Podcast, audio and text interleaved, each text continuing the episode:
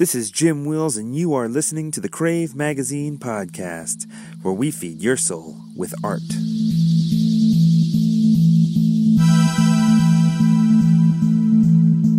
If you believe in yourself, world believes in you. Finding success with music, I think it takes a lot of focus. It takes a lot of sacrifice. The sole secret to success in the art world is to keep making art. Live the moment and go on vacation as much as possible, because you never know when the work's coming. Do the best work that you, that you can and put it out there where people can see it.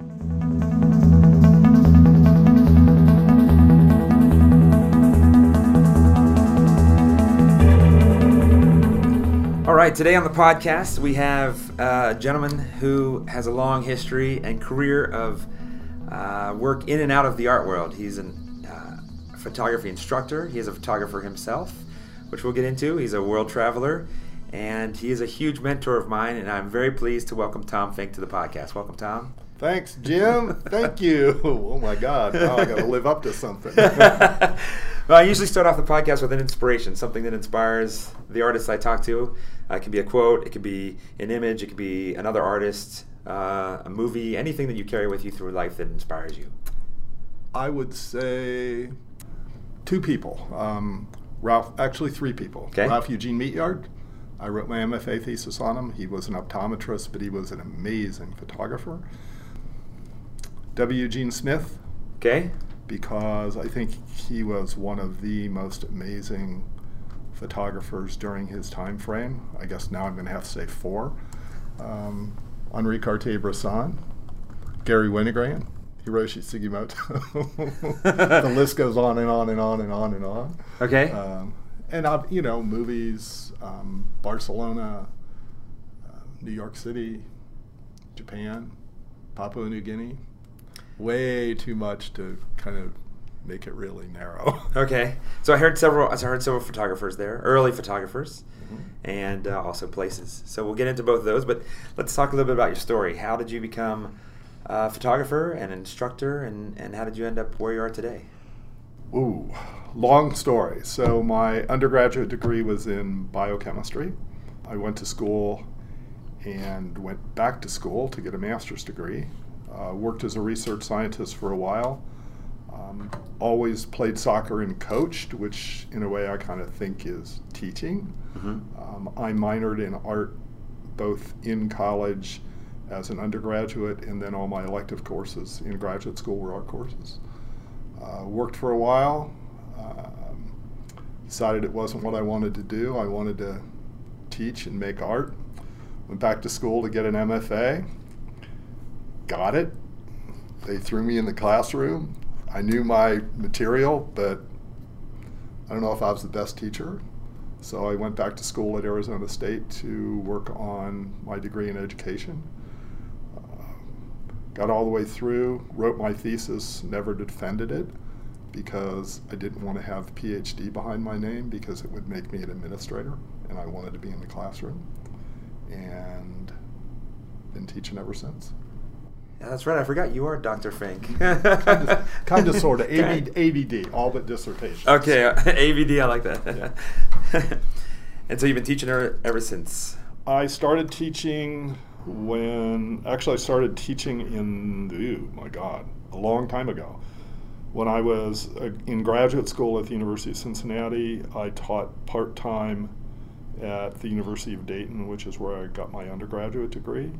Um, I also taught at the Dayton Art Institute. I taught photography in both places. Uh, when I graduated from the University of Cincinnati, I decided I wanted to teach full-time. Uh, those opportunities didn't exist where I was. Went out with a bunch of my buddies, got out a map of the United States, closed my eyes, put my hand down, and ended up in Tempe, Arizona.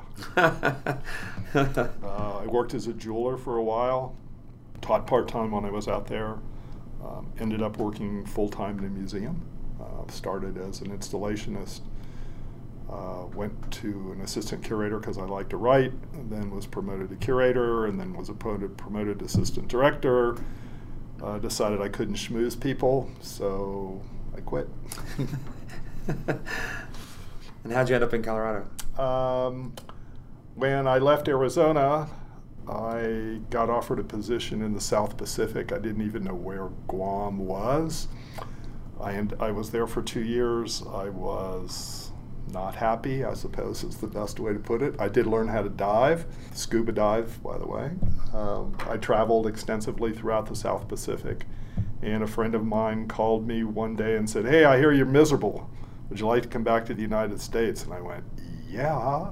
uh, I left Guam and it was ninety-four degrees. I landed in Denver and it was four degrees below zero. I got off the plane in a pair of shorts and a t-shirt. Oh my goodness. And I've been here ever since. Yeah, so. yeah. Wow. Well, I met you uh, going back to school to get my bachelor's, and um, I think my first class with you was a photographic history class. It was. And I had spent several years, for almost twenty years as a photographer, but had never really had a lot of formal history training. So a lot of the photographers, even the photographers that you mentioned at the beginning here, uh, W. Eugene Smith, those guys, foreign to me. I had never heard of them, didn't know anything about that stuff.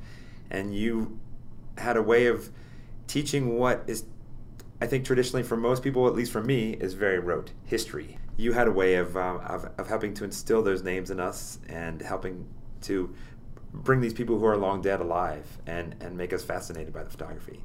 So you collect you collect old rare photographs. I do.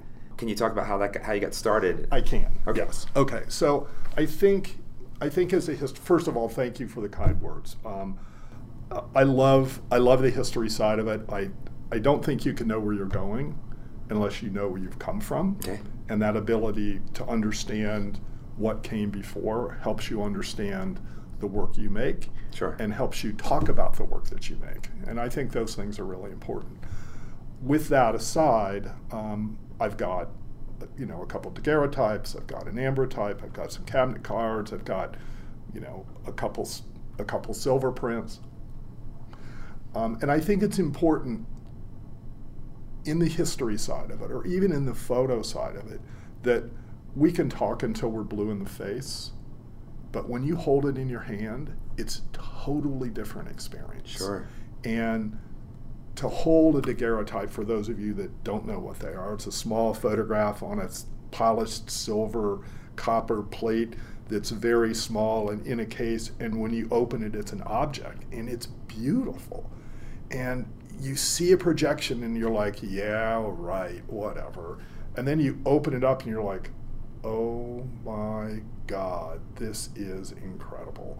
And I think the first time I saw that, I think that's what stirred me to go out and purchase things like that. I mean, I go to the thrift shops on Broadway and up in Wheat Ridge and pick through things, and oftentimes they don't know what they have, so I can buy a daguerreotype for twenty dollars, mm-hmm. which again is a great teaching tool. And I think for me as a teacher, and I don't think I can separate being a photographer and being a teacher, because I think if you don't photograph, then you don't know what's going on in the contemporary world, and you need that to, in order to be able to teach.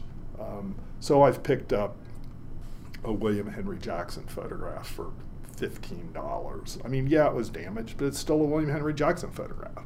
Um, daguerreotypes, ambrotypes, silver prints by various photographers, some who are famous, some who are not so famous. But that ability to hold that piece in your hands, I think, is crucial. Yeah. Um, the nice thing about teaching where I'm teaching currently is I'm two blocks from the Art Museum. I can walk students across the street and say, this is what we need to look at. And the photography curator over there, Eric Paddock, is an amazing wealth of information. And he's always willing to talk to classes. He's always willing to make things happen if I need things to happen. And I can't, I can't thank him enough as well. So, shout out to Eric. Shout out to Eric, yes. And the Art Museum, the Denver Art Museum.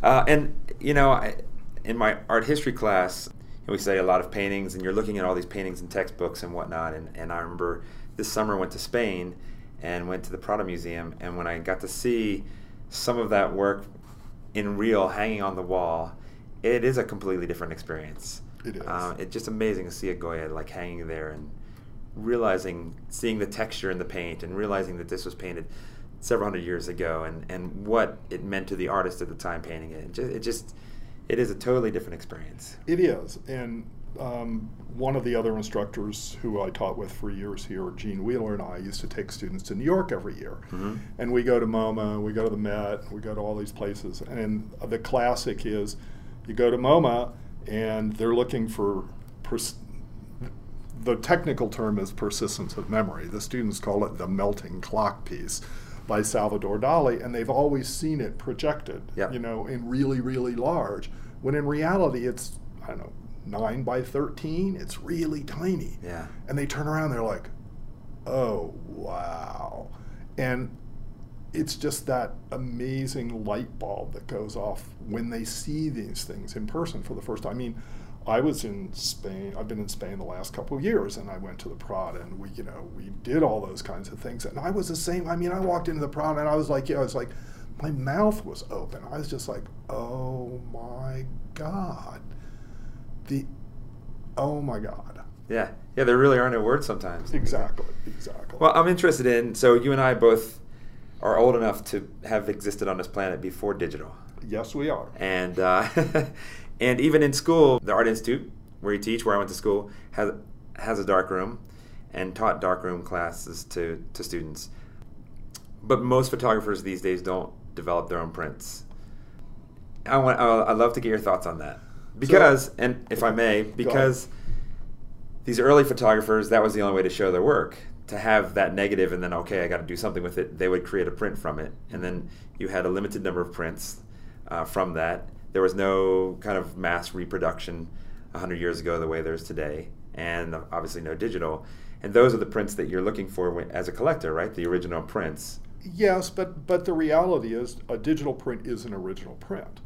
The only difference is, is that it's printed from a file, and if everybody has the same file and the same set of inks and the same calibrated monitor, and in the olden days a R I P, then the print would always look the same. Right. Where in the dark room, and I did the Ansel Adams workshops and the Fred Picker workshops, it it's it's a different animal. Um, and I think you understand this. Even the students that I have this quarter understand it as well. You, you go into the dark room and they make their first print, and it's like, oh my God.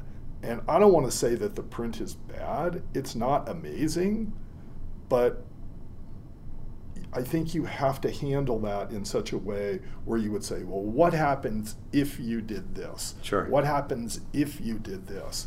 And then two weeks later, they came out with the same image printed differently, and they're like, well, how come you didn't tell me this was so bad? Well, it's not bad. It's just bad in comparison to what you understand now. Sure. And I think sure. that's the key. And I would say, you know, the classic example is the Moonrise over Hernandez print by Ansel Adams. Mm-hmm. The original image, if you look at the original print, if you go down to the Center for Creative Photography in Tucson, where his archive exists, and you look at it, the sky's gray.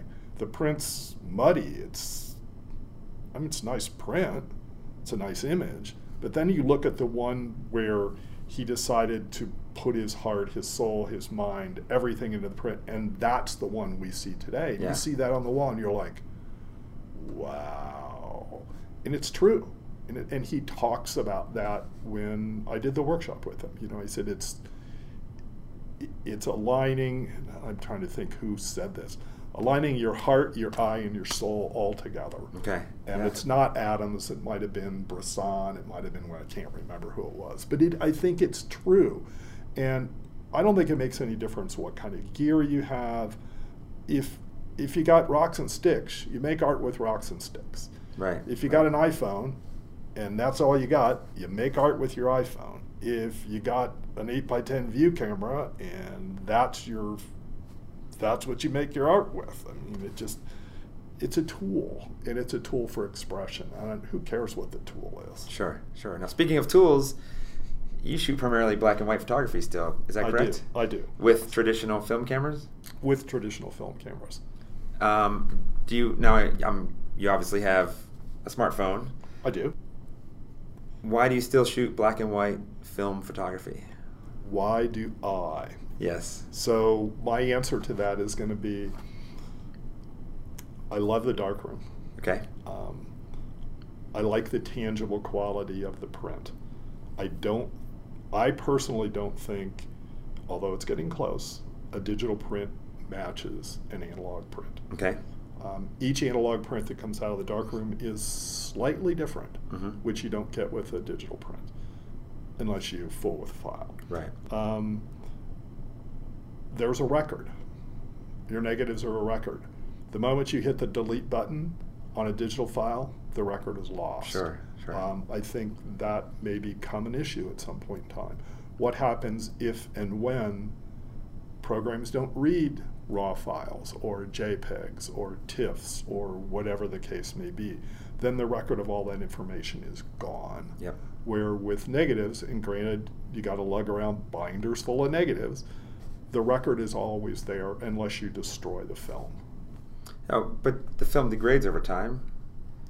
If it's nitrate, yes, um, and movies are a perfect example because they're being redone, but Ansel Adams' negatives are still around. Yeah, yeah. Edward Weston's negatives are still around.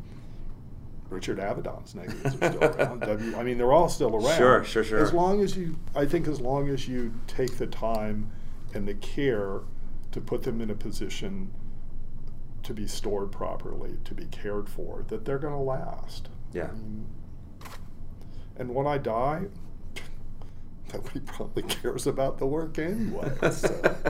Oh, I'm sure you'll be written up in history yeah, books a long right, time from now. Right, right, right, right.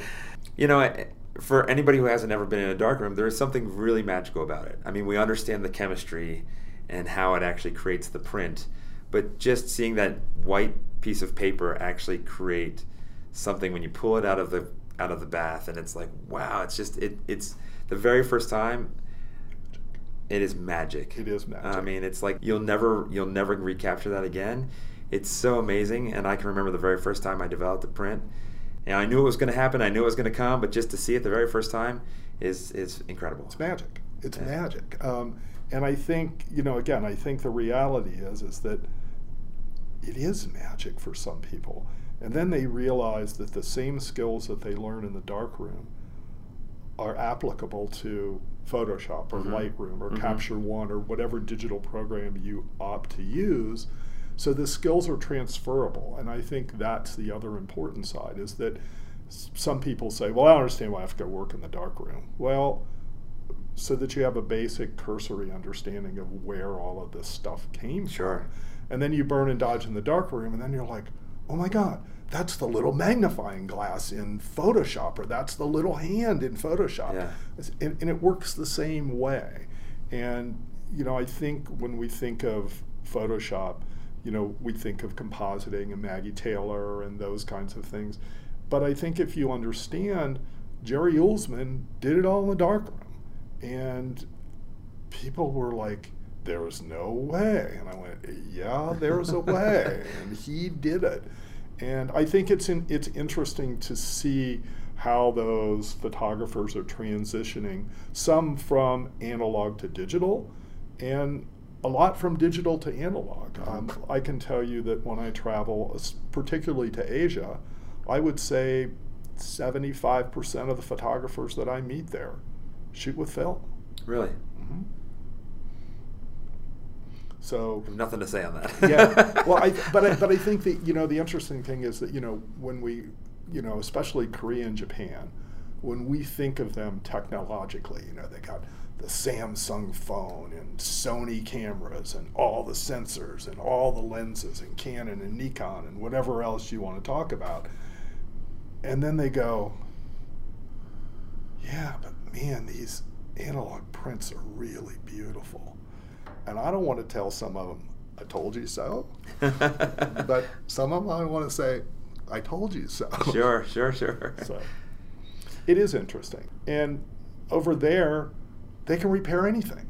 Yeah. I mean, you got an old Nikon F from nineteen sixty something that you use as a hammer because it didn't work as a camera. they can fix them. And they're now commanding obscene prices, which yeah. just, I mean, I feel like packing all my Nikon, Nikon gear up, taking it over there and making a killing. So you're saying Nikon, is that the correct pronunciation? In Japan, that's what they say. Okay, yeah, I mean, obviously here Nikon, we say Nikon. But know. Nikon sounds better. That's what they say over there. So right, the right way to say it. So you've, you've had a long career as a teacher, as a photographer. Talk about one or two successes that you had that you're, you're really proud of. Photo-wise or just this, in general? In life. Wise? In life. I remember the first time I took an entire engine transmission apart, put it back together, and it worked. I was stunned. Did you have missing parts at the end? I did not. That's I good. I did not. I did not. That's um, good. Successes. Um, I would say my first solo show was, was probably pretty incredible. Where was that? Um, I don't even remember. It's been so long ago. Okay. Just having that solo show and yeah, showing your work. Showing the work. I think the other thing was I had a couple, I had two books published in two years ago now. Um, in Japan by um, a company called Sokusha, who are considered one of the leading art book publishers in Japan. And it was a long process, about two and a half to three years.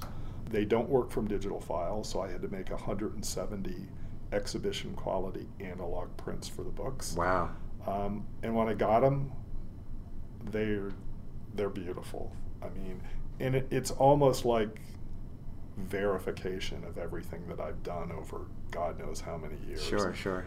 You know, they've sold pretty well. I still have some left. Hint. Um, you can buy them on the website. Um, Online. But the I was stunned when I got the books and I held the prints next to the, the books. Yeah. The, the prints nearly matched the book, and I was astounded. Um, it took three or four takes, but it was worth it, and they're be the books are beautiful. They, he did, Mister Ota did an amazing job. I'm assuming photog books on photography or yeah, photographic yeah, books. Yeah, photo books, street street photo books. One um, on the Americas, and one on Asia. Okay. Can we find those on Amazon or? You can find them on Amazon. You can find them on PhotoEye. You can find them on my website. That means I get the profits instead of somebody else. So what, what's your website? Let's just jump uh, right in there. Tomfinke, F I N K E, dot com. Okay, tomfinke dot com. We'll come back around that at the end, make sure everybody remembers that. What's one of the biggest lessons that you've learned in your art career? Patience. Patience. Patience, yep.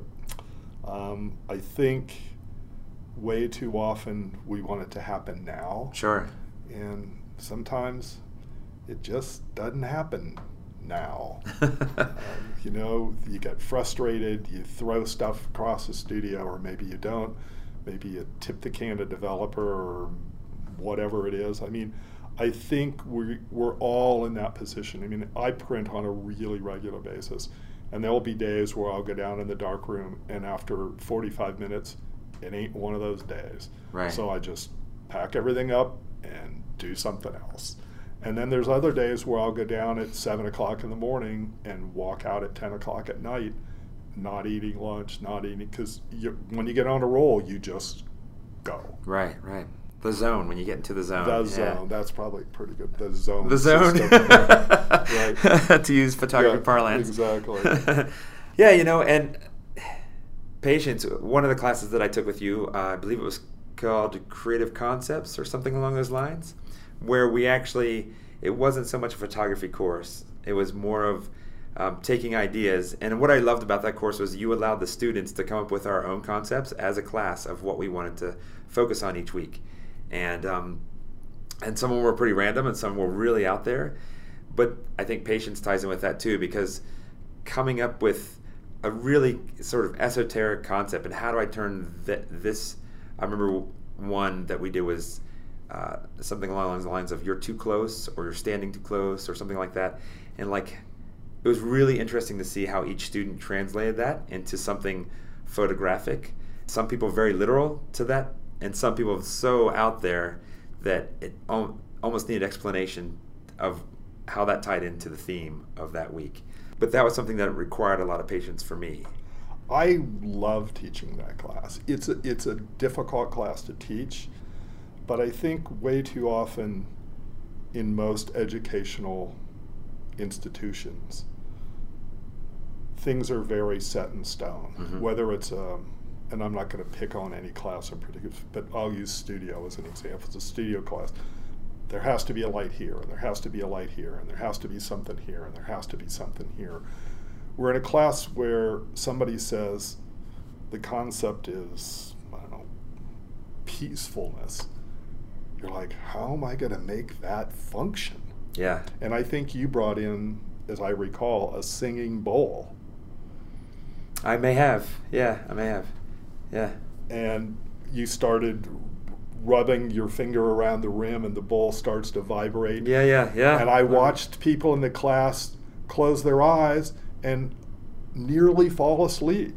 So, I, again, I think the hardest thing is sometimes being able to make those conceptual ideas turn into something tangible in, in one sense, or maybe projected in another sense, or whatever whatever your ultimate goal is for the final product. Sure. And I think a class like that makes you think outside the box. And when you graduate, you're going to have to think outside the box. If the photo editor or the editor says, I need this, and you're going, ay, ay, ay, ay, ay, how am I going to do that? Well, let me, th you know, then you put those ideas together, and then you try to figure out how those ideas become something that's tangible for the art director. Yeah, yeah. And I, I had the benefit, I guess, benefit, I don't know, but I, I came into school sort of as a third year student where I didn't need to take a lot of those basic classes. I had already had the, a lot of that knowledge. Um, but you're right, a lot of that, a lot of those basic classes, like the studio lighting, light goes here, light goes here, light goes here, is all left brain stuff. It's very analytical, it's very, this is how it's done. Learn the rules and then you can break them, where that creative concepts class, I don't know if I told you, it was my favorite class that I've took, taken here. It's my favorite class to teach. So. It was so right brain, it was so creative, it was so pushing the boundaries of what we as students thought were possible. It was fantastic. I wish every class was that, that, that right brained.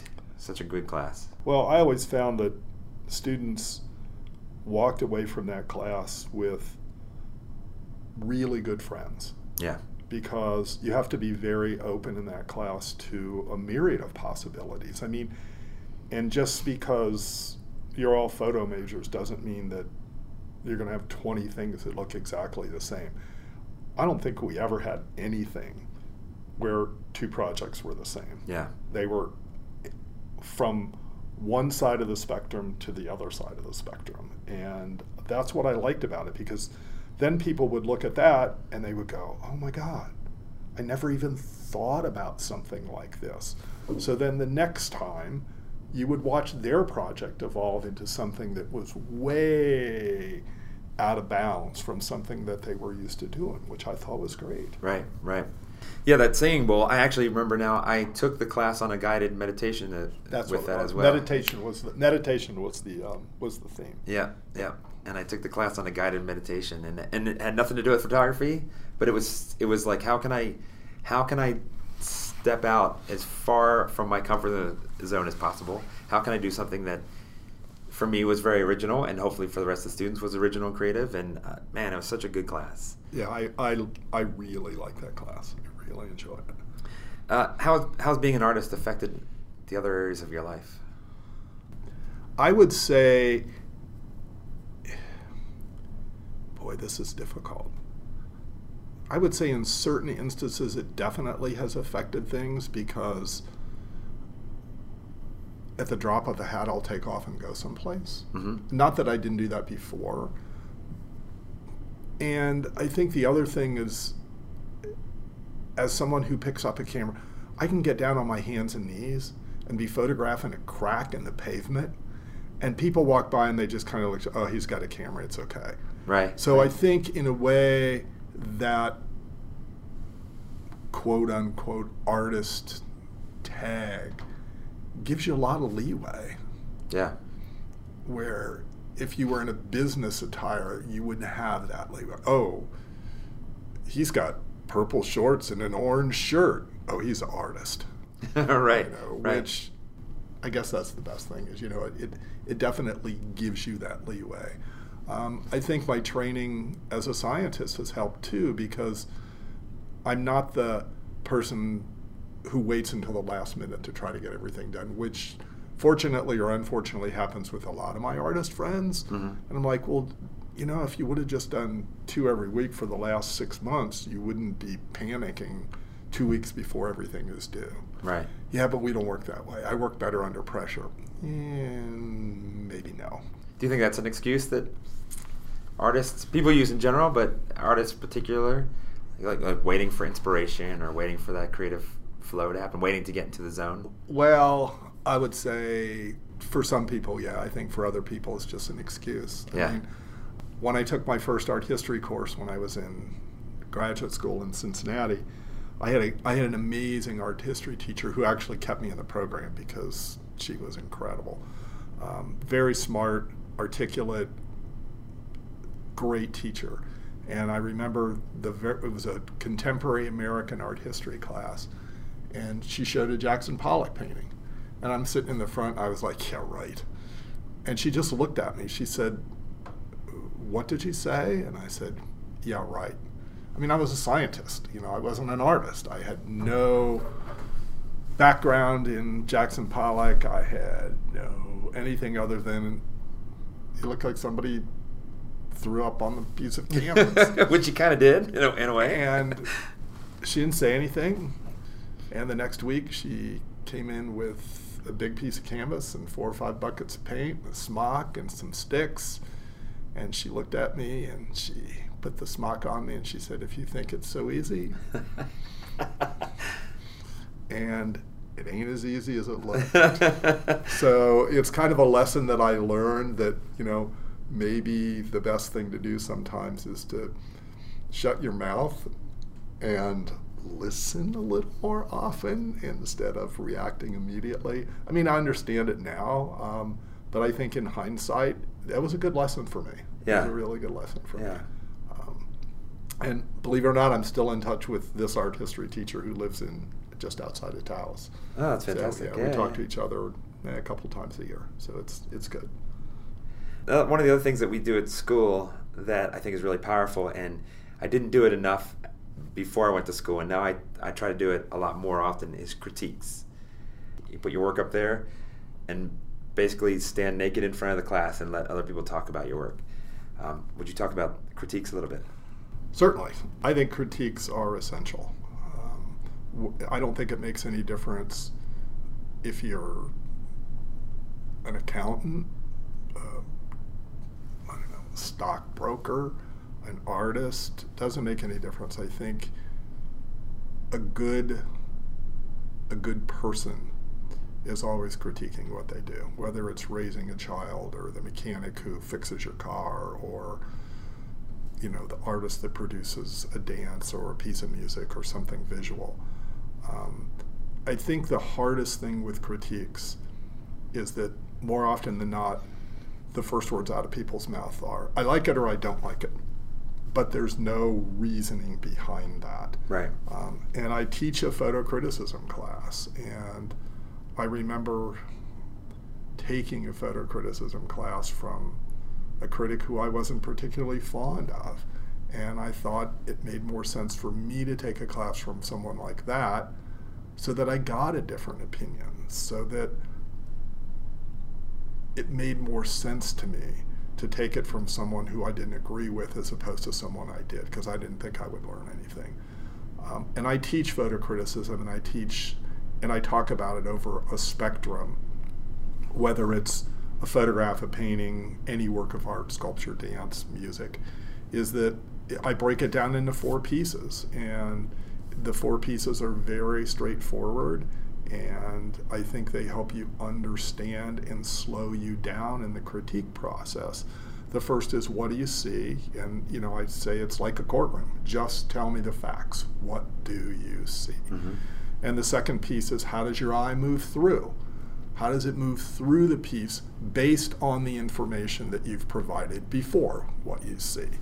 The third piece is, what do you think the interpretation of the piece is based on the two pieces that came before, your interpretation or maybe possibly the artist's interpretation. And then the, th the fourth piece is, do you find the piece successful based on the information you've provided? Okay. And I think what it does is it has a tendency to slow people down, because everybody wants to jump to the third piece. Sure. You know, this is what it means, and it's good or bad. But they haven't taken the time to sit down and look at the work and understand how they move through the piece visually. And I think that without having those two pieces, trying to jump to the last two pieces is nearly impossible. Yeah. Gosh, flood of memories coming back now from that class. Yeah, I, lots of writing. Lots of writing. Absolutely. So let's go through this four again. It's, what are the facts? What do you see? What do you see? How, how do you move how through does the your piece? Eye move through the piece?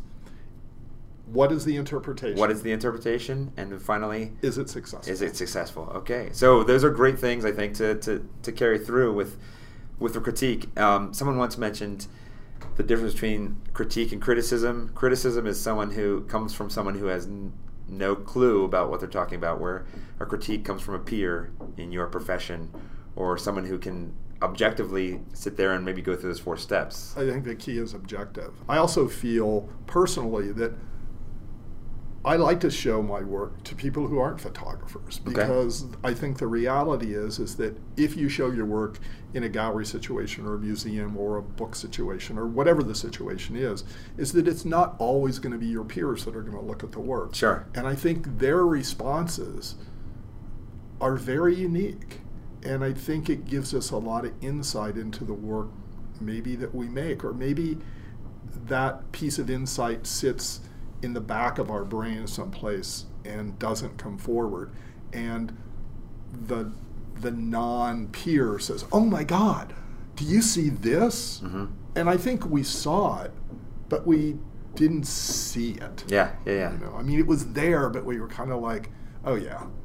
And now we're like, oh, oh yeah. Right, right, right. Why should we care about art? Why? Mm-hmm. I think it heals. Art heals? That's how I feel about it. Um, what do you mean? I think when I'm down, or I've had a bad day, or anybody's had a bad day, and I walk, I don't know, I walk into the classroom and I see this amazing poster, or I pick up this amazing book, or I walk by graffiti on the side of the street. It just, it changes me. It makes me think about things. Um, I saw Sagrada Familia in Barcelona, mm-hmm. and I'd always seen pictures of it. I mean, I knew it was big.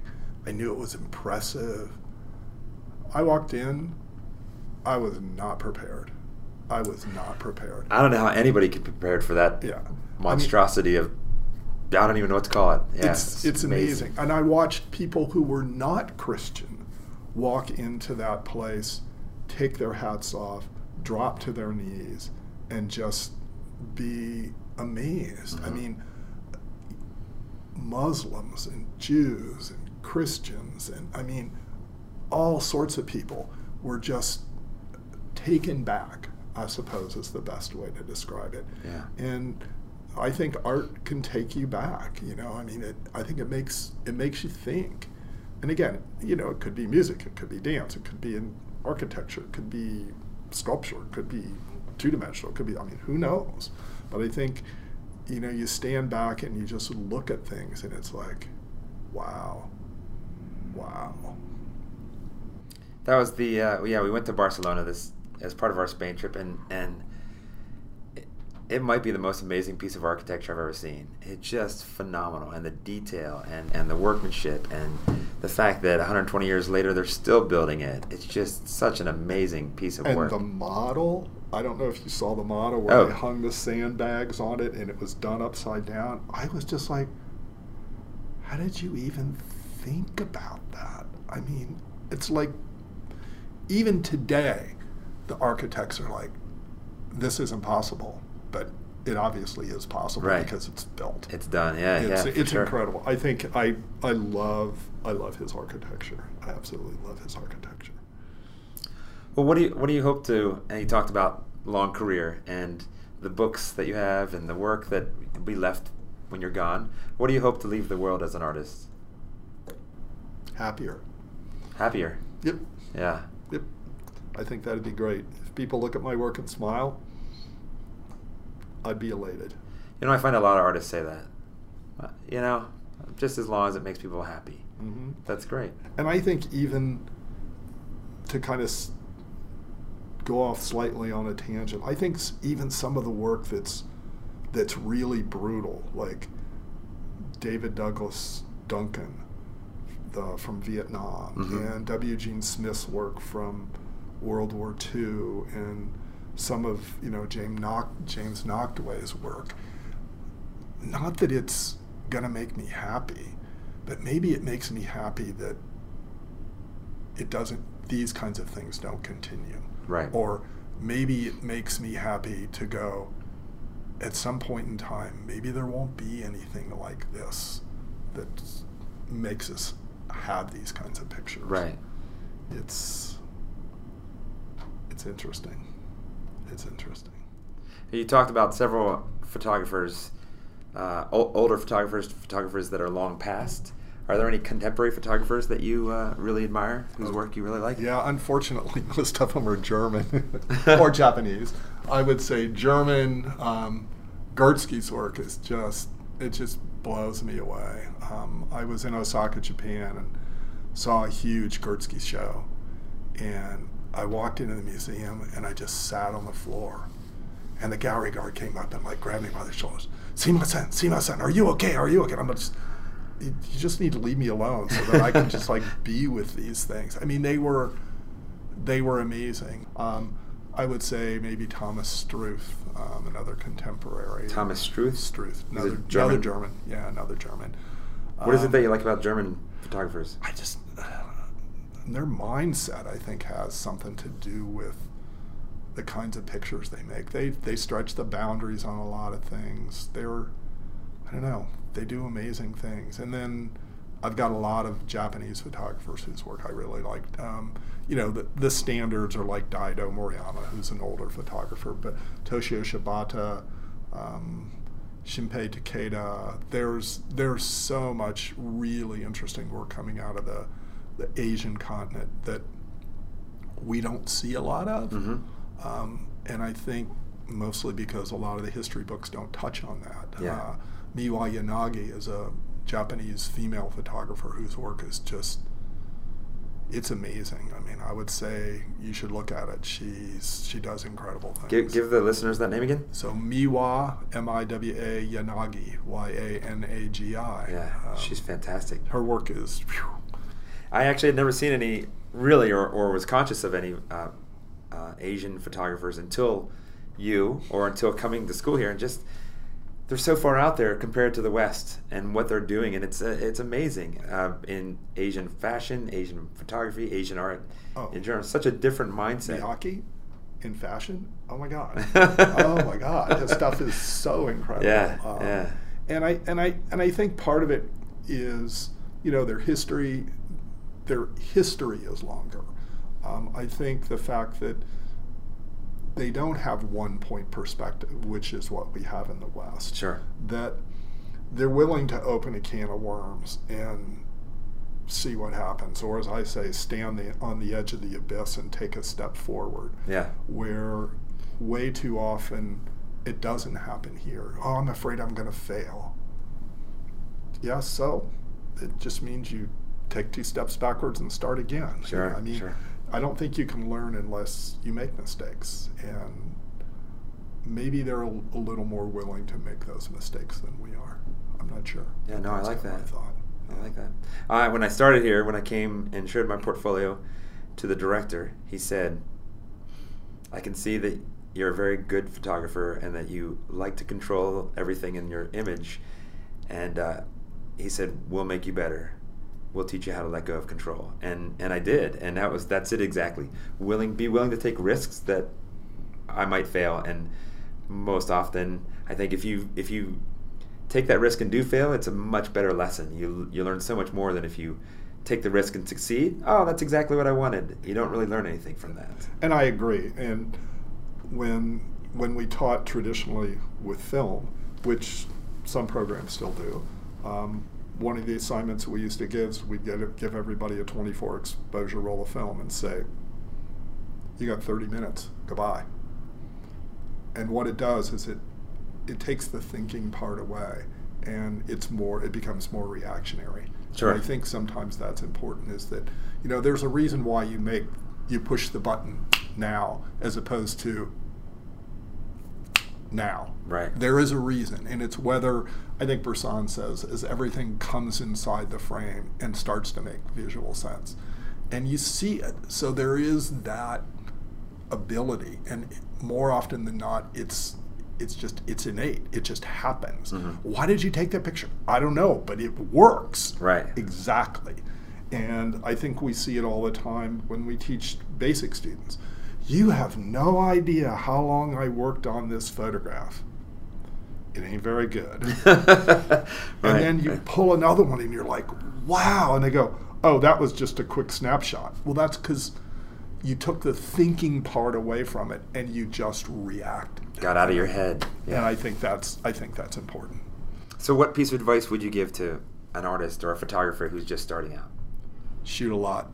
Shoot a lot. Shoot a lot. Yep. Talk to your peers. Um, get critiques. Look at work. Look at work. I've, maybe that's even even more important, is to look.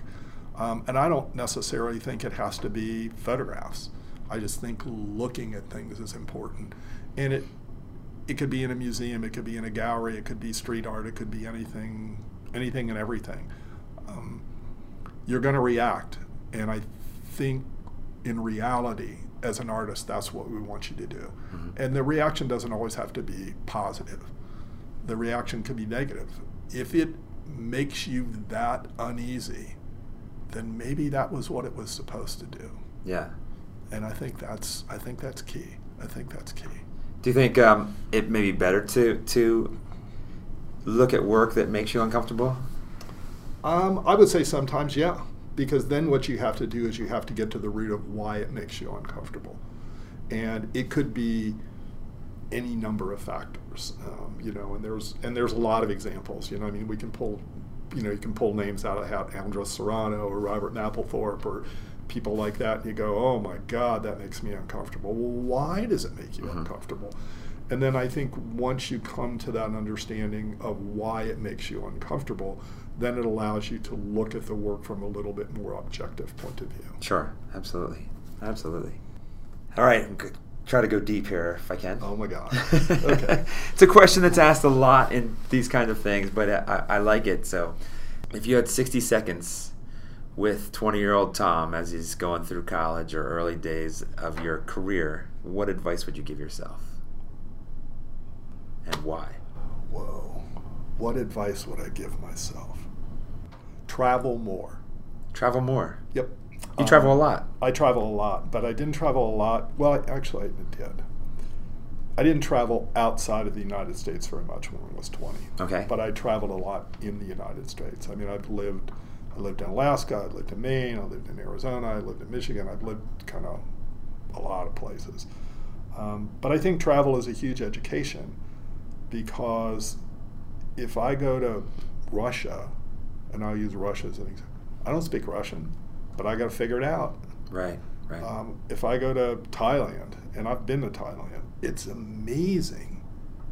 But how do you tell them, I got to have my food cooked? You can't wash it in water. I mean, how do you get that point across?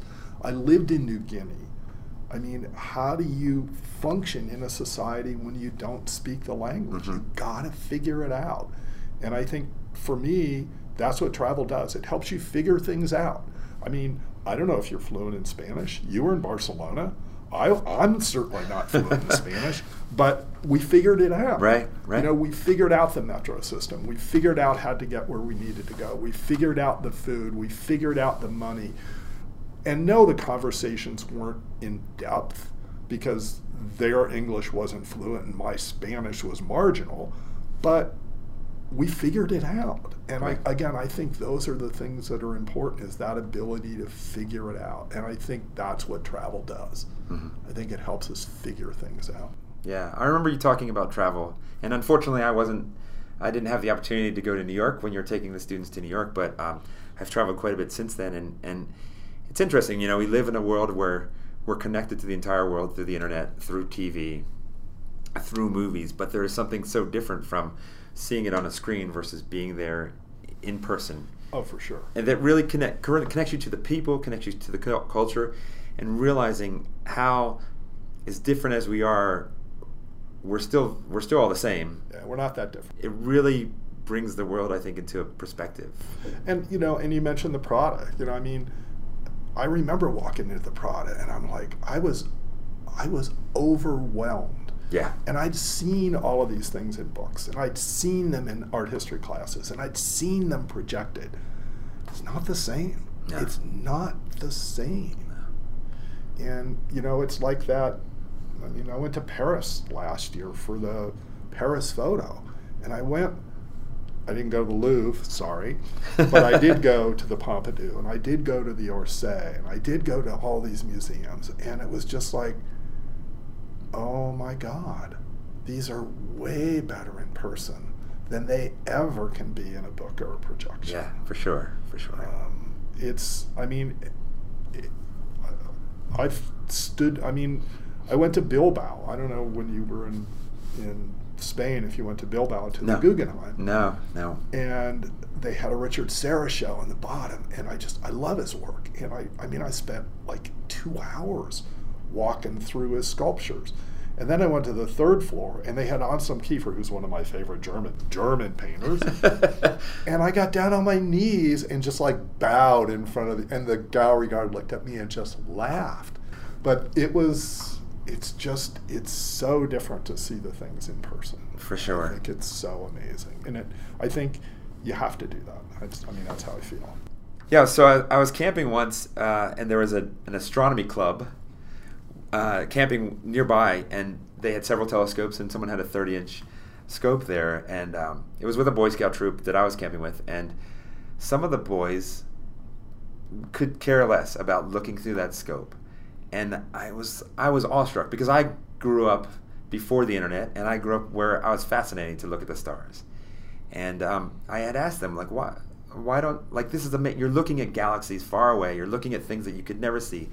And their response was, because I can go online and I can see images that are a hundred times, a thousand times clearer and better and more detailed than what I can see through this telescope.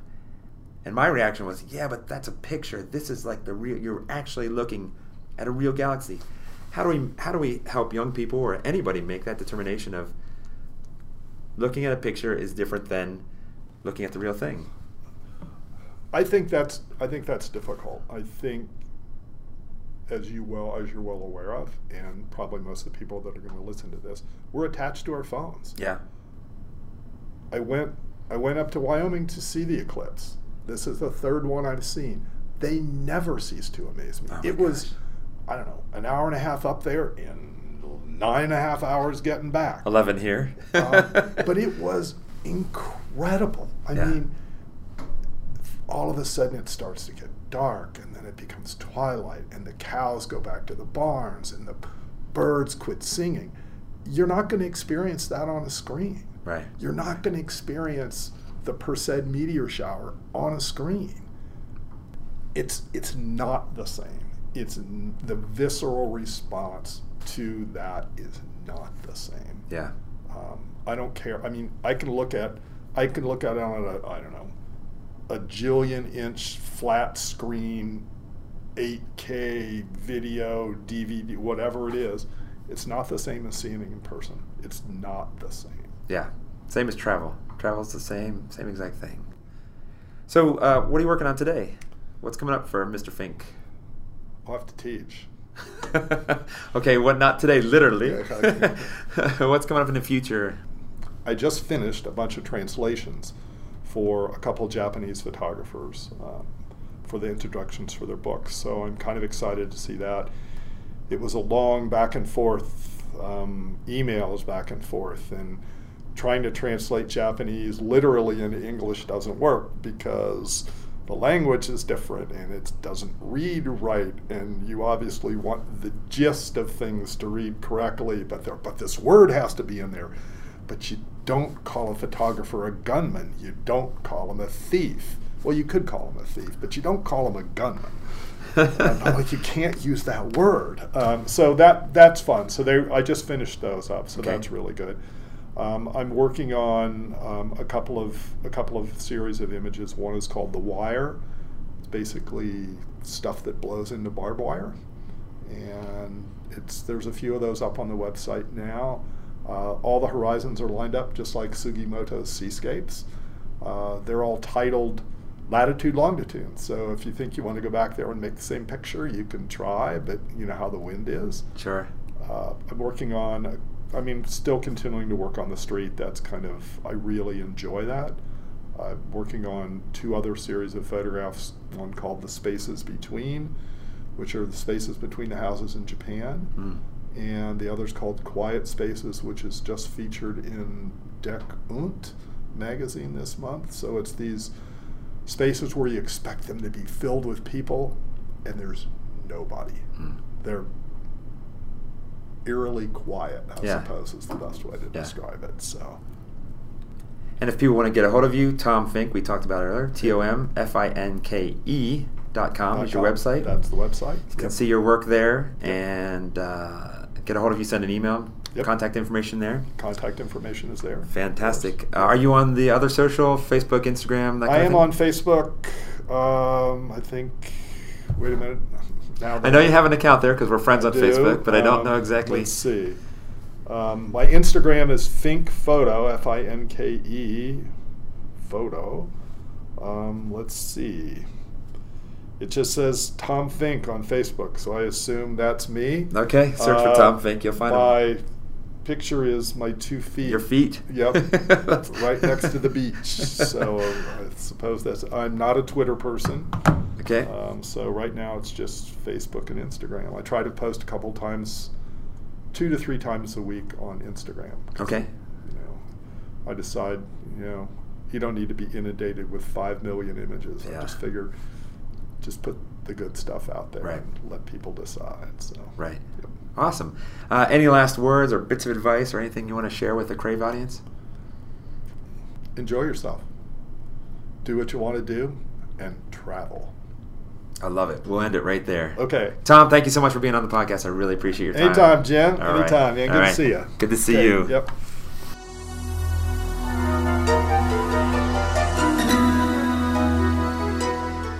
The music for episode twenty-four of the Crave Magazine podcast is aptly named Traveler from legendary Japanese artist Kitaro off his two thousand thirteen album, Final Call.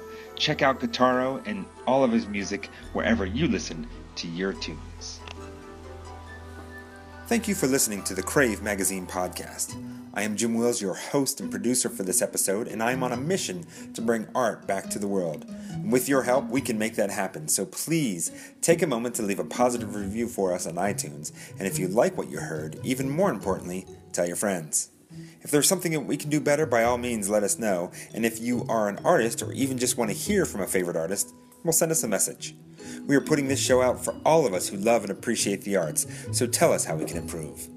Remember, always be good to one another, and of course, take time to feed your soul with art.